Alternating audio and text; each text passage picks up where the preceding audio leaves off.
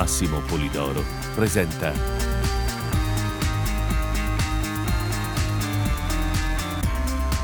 L'esploratore dell'insolito.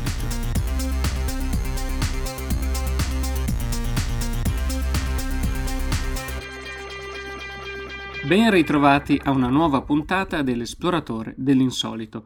Quest'anno, il 2014, segna 140 anni dalla nascita di Harry Houdini, il mago, il re delle evasioni e lo smascheratore di medium ciarlatani. Morì il 31 ottobre del 1926, 88 anni fa, e per questo motivo vorrei oggi ricordarlo. A lui dedichiamo questa puntata e un ebook in cui discuto di alcuni suoi segreti e di certe evasioni che non hanno mai avuto risposta che ho realizzato appositamente per gli iscritti alla mia newsletter.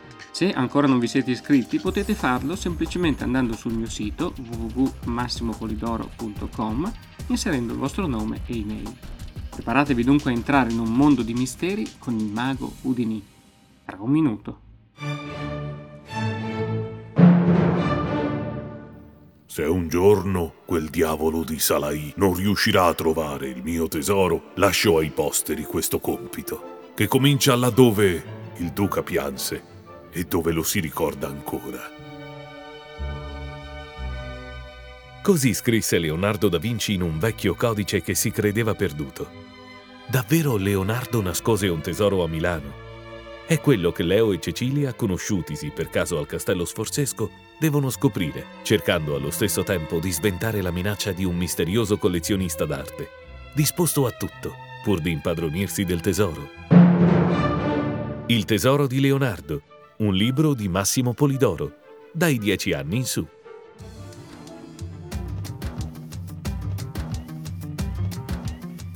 Ancora un grazie all'amico Gian Passerino per la sua straordinaria interpretazione. Dovessero mai fare un film dal tesoro di Leonardo, lo candiderò per il ruolo. Prima di entrare nel vivo della puntata, vi volevo segnalare che ho aperto un sondaggio in cui chiedo a chi segue il mio lavoro, come voi che ascoltate i miei podcast, di rispondere ad alcune brevi domande per aiutarmi a scegliere le iniziative del prossimo anno. Se vi va, vi impiegherà solo pochi minuti e non dovete fare altro che andare sul mio sito, troverete il link sulla home page. Avete tempo fino al 3 novembre. Vi ringrazio. E ora, signore e signori, è giunta l'ora del mago Udini. Signore e signori, Udini ora si prepara a entrare nella pagoda della tortura.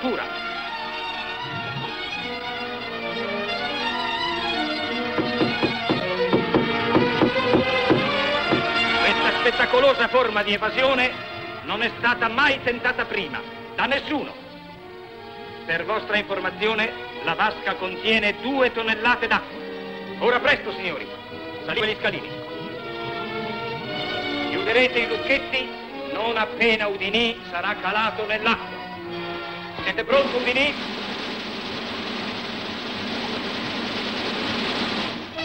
Via! Attenti al tempo! Giù,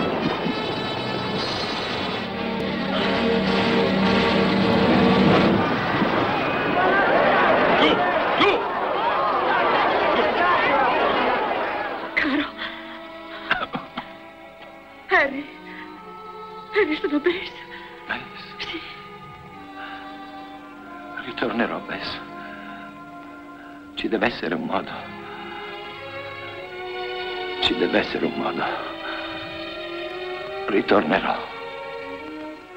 Chi ha visto questo film non può assolutamente dimenticarsi il finale che abbiamo appena ascoltato.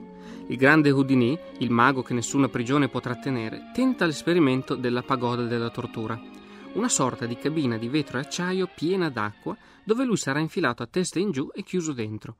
Ma l'esperimento fallisce e Houdini, sul punto di morire, promette a sua moglie Bess che ovunque andrà, e sottinteso nell'aldilà, lui ritornerà. Ci deve essere un modo, dice, proprio come c'era sempre stato un modo per fuggire da ogni tipo di prigione. Ricordo che avevo 5 anni quando vidi questo film per la prima volta e ne rimasi assolutamente stregato. Quella storia, quell'uomo così straordinario mi colpirono al punto da aver in qualche modo indirizzato quelli che sarebbero stati i miei interessi e la mia professione nel corso della vita. E sì, perché anche se si trattava solo di un film, Harry Houdini era un personaggio esistito veramente, a cavallo tra l'Otto e il Novecento. e oggi lo vogliamo ricordare.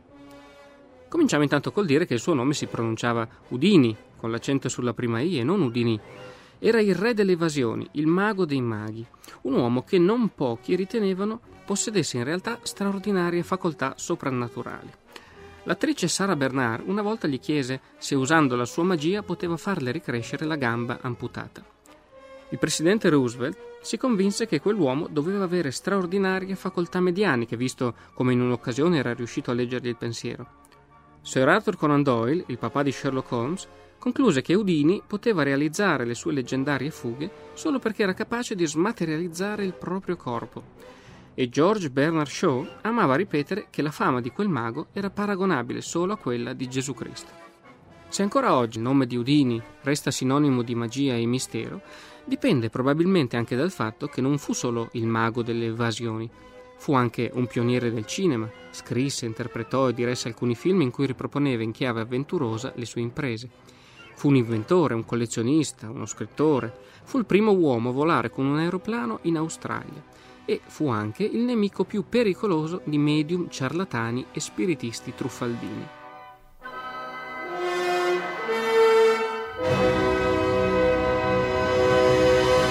Là dove fior di scienziati, tra cui anche qualche premio Nobel, si lasciavano ingannare dai trucchi più o meno abili di medium e sensitivi, Udini riconosceva i sotterfugi dietro le apparenti magie e li smascherava, proprio perché lui era un esperto di trucchi. Qualcuno, come Conan Doyle, ipotizzò seriamente che Udini avesse dei poteri paranormali. Le sue fughe spettacolari non sembravano avere altra spiegazione, Com'era possibile, si chiedevano in tanti, che un uomo potesse liberarsi dopo essere stato ammanettato, incatenato, chiuso dentro una cassa di legno, inchiodata, legata e gettata in fondo al mare?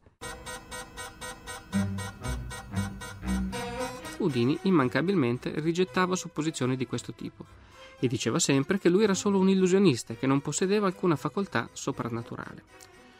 A volte si dice che i suoi trucchi sarebbero stati sepolti insieme a lui, ma in realtà non è così. La gran parte dei suoi segreti sono noti a molti prestigiatori, o quasi. Non tutti, infatti, è conosciuto. Sono ancora tante le imprese sulle quali ormai è solo possibile offrire congetture.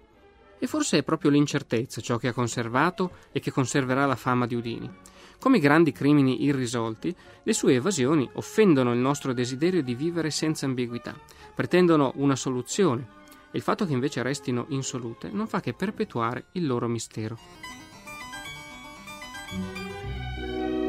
James Randi, illusionista americano, grande investigatore di misteri e smascheratore di ciarlatani, per 40 anni ha ripetuto sui palcoscenici di mezzo mondo le stesse dimostrazioni di Houdini.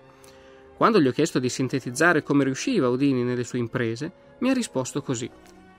Premesso che il merito va in parte alla destrezza e alla forza fisica di Houdini, così come alla potenza dei suoi polmoni, alla sua agilità e capacità di contorcersi come un'anguilla, posso dire per esperienza che in certi casi per aprire lucchetti e serrature serve per forza una chiave o un grimaldello.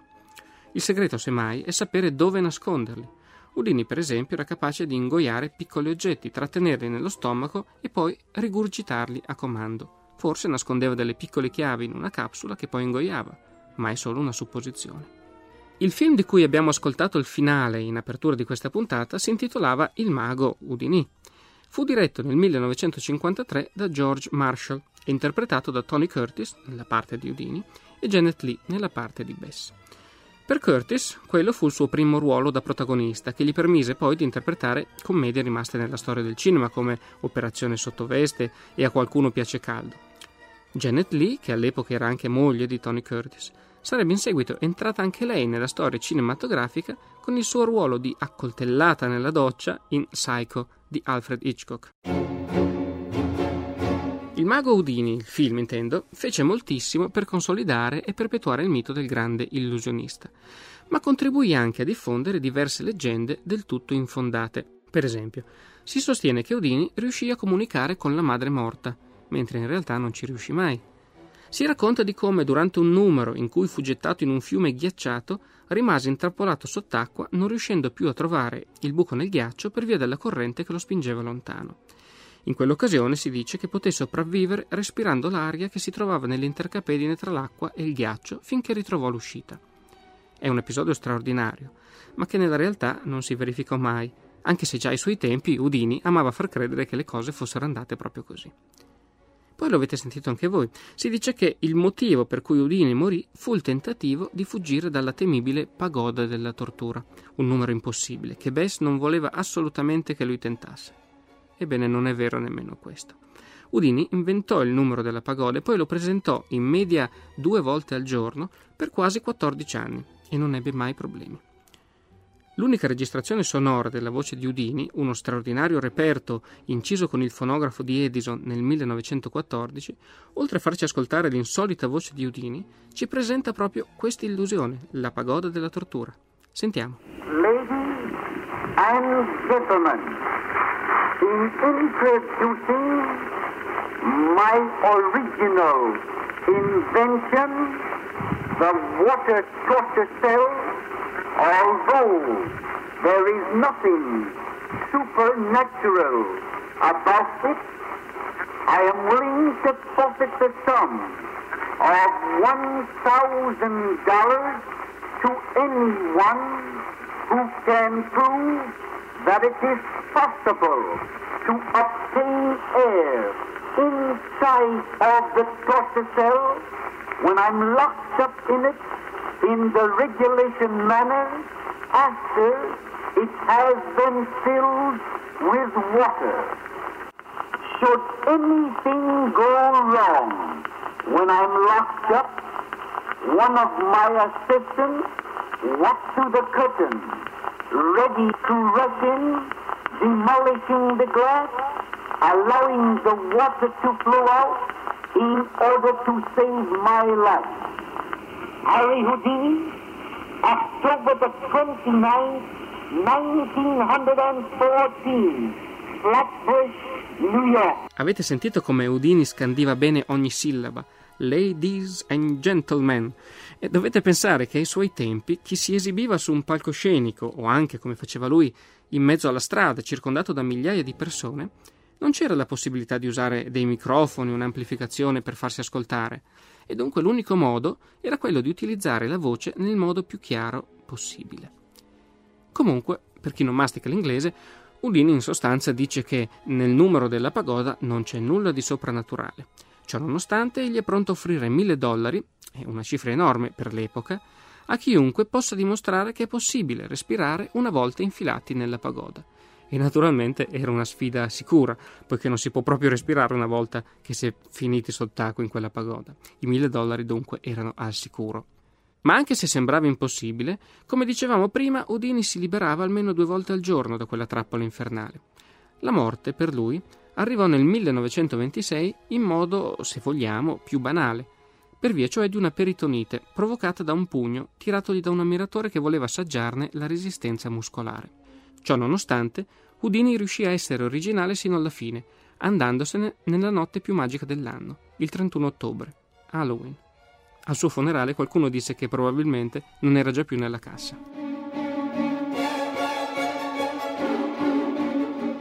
Ebbene, che cosa si può dire sulla voce secondo cui, in effetti, Houdini sarebbe riuscito a tornare dall'aldilà? Prima di morire, Udini e sua moglie Bess stabilirono un codice segreto. Il primo che se ne fosse andato, una volta capito come tornare dall'aldilà, avrebbe dovuto mandare un messaggio utilizzando quel codice. Dopo qualche anno dalla morte di Udini ci fu effettivamente un medium che contattò Bess dicendole di aver ricevuto uno strano codice da uno spirito che diceva di essere Udini.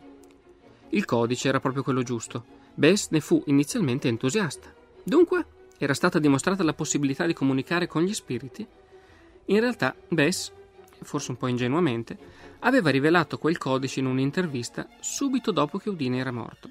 In seguito se n'era dimenticata. Quando più avanti si rese conto che il medium non le aveva detto niente di più di quello che c'era in quell'intervista, rimase molto delusa e si convinse che Udini non sarebbe mai più tornato. In questa rara registrazione del 1936 possiamo sentire la voce di Bess. La donna racconta alla sua amica che se davvero fosse possibile tornare dall'aldilà, lei lo dovrebbe sapere. Ma siccome Udini negli ultimi dieci anni non le ha mai dato un segnale della sua sopravvivenza, si è alla fine convinta che sia impossibile tornare tra i vivi una volta morti. Sentiamola. Mary, you knew my husband a long time. Oh, yes, madame. And you remember what he always said about these things? That it was impossible for the dead to return. This proves he was right. For if it would have been possible, I would have had some sign from him in the past ten years. Houdini era un uomo del XX secolo e, come dice lo storico americano Kenneth Silverman, parte del suo perenne fascino risiede proprio in questo. Sia che pendesse a testa in giù da un grattacielo o che telefonasse dalla sua cassa immersa nell'acqua, la sua carriera è stata un'icona della modernità, inseparabile dai grattacieli, dagli strilli in prima pagina, dagli aeroplani, dalla radio, dalle automobili, dai sottomarini. Lo scrittore Edgar Lawrence Doctorow, che lo ha immortalato nel suo romanzo Ragtime, ha detto che ciò che Houdini voleva più di ogni altra cosa era diventare immortale. E Houdini è una delle poche persone che ci sono in qualche modo riuscite, visto che ancora oggi tutti ancora ricordano il suo nome. Udini, insomma, vive ancora. Ogni volta che qualcuno lo nomina, Udini vive. Ogni volta che qualcuno gli dedica un film o un libro, Udini vive. Ogni volta che qualcuno lo prende come termine di paragone per qualche impresa straordinaria, Udini vive.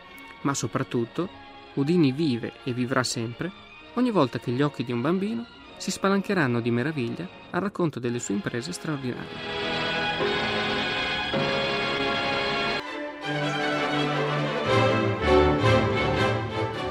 Visto che abbiamo iniziato con Leonardo da Vinci, torniamo a lui per la conclusione. C'è un sistema che Leonardo usava per rendere più realistici i suoi dipinti, ma che chiunque lavori con la creatività, quindi scrittori compresi, può mettere a buon uso. Io stesso già lo adoperavo senza sapere o ricordare che era un'idea di Leonardo. È un suggerimento di cui si legge nel bel libro di Costantino Dorazio Leonardo Segreto, edito da Sperling e Kupfer. Si tratta di un taccuino con cui Leonardo girava per Milano appuntandosi ciò che lo colpiva. Sii vago spesse volte nel tuo andare a spasso, scrive il genio nei suoi appunti, e lui parla come se si rivolgesse a una persona, a un interlocutore che era poi eh, lui stesso. Di vedere e considerare i siti e gli atti degli uomini nel parlare, nel contendere, nel ridere o nell'azzuffarsi insieme, che atti siano in loro e che atti facciano i circostanti e quelli notare su un tuo piccolo libretto. Insomma, bisogna prendere nota di situazioni curiose, discorsi, discussioni o altro di particolare interesse. Discorso che per un pittore come Leonardo vale anche per abiti, corporature e naturalmente volti. Negli appunti dei suoi taccuini infatti si trovano spesso riferimenti a visi interessanti e ai loro proprietari. Ristofano da Castiglione sta alla pietà, a buona testa. Giulian da Maria, medico, ha un massaio senza mano. Giovannina, viso fantastico, sta in Santa Caterina, all'ospedale. Portarsi appresso un libretto quando si esce in strada e osservare chi ci circonda, prendendo poi subito note per non scordarsi i particolari, è uno strumento particolarmente utile per chi scrive e che anch'io adotto da anni. Quando si tratta di inventare personaggi, coglierli dal vero può essere il modo migliore per evitare luoghi comuni e descrizioni fiacche. Tutti abbiamo sentito dire che la realtà sa essere infinitamente più sorprendente di ogni fantasia. Ma perché questo succede? Lo spiega bene Pirandello quando dice che la realtà, a differenza della fantasia, non si preoccupa di essere verosimile perché è vera.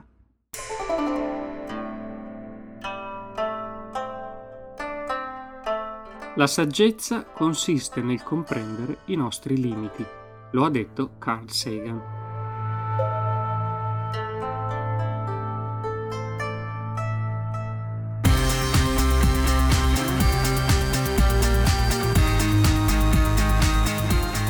E anche per questa volta è tutto, noi ci risentiamo al prossimo episodio dell'Esploratore dell'Insolito. A presto!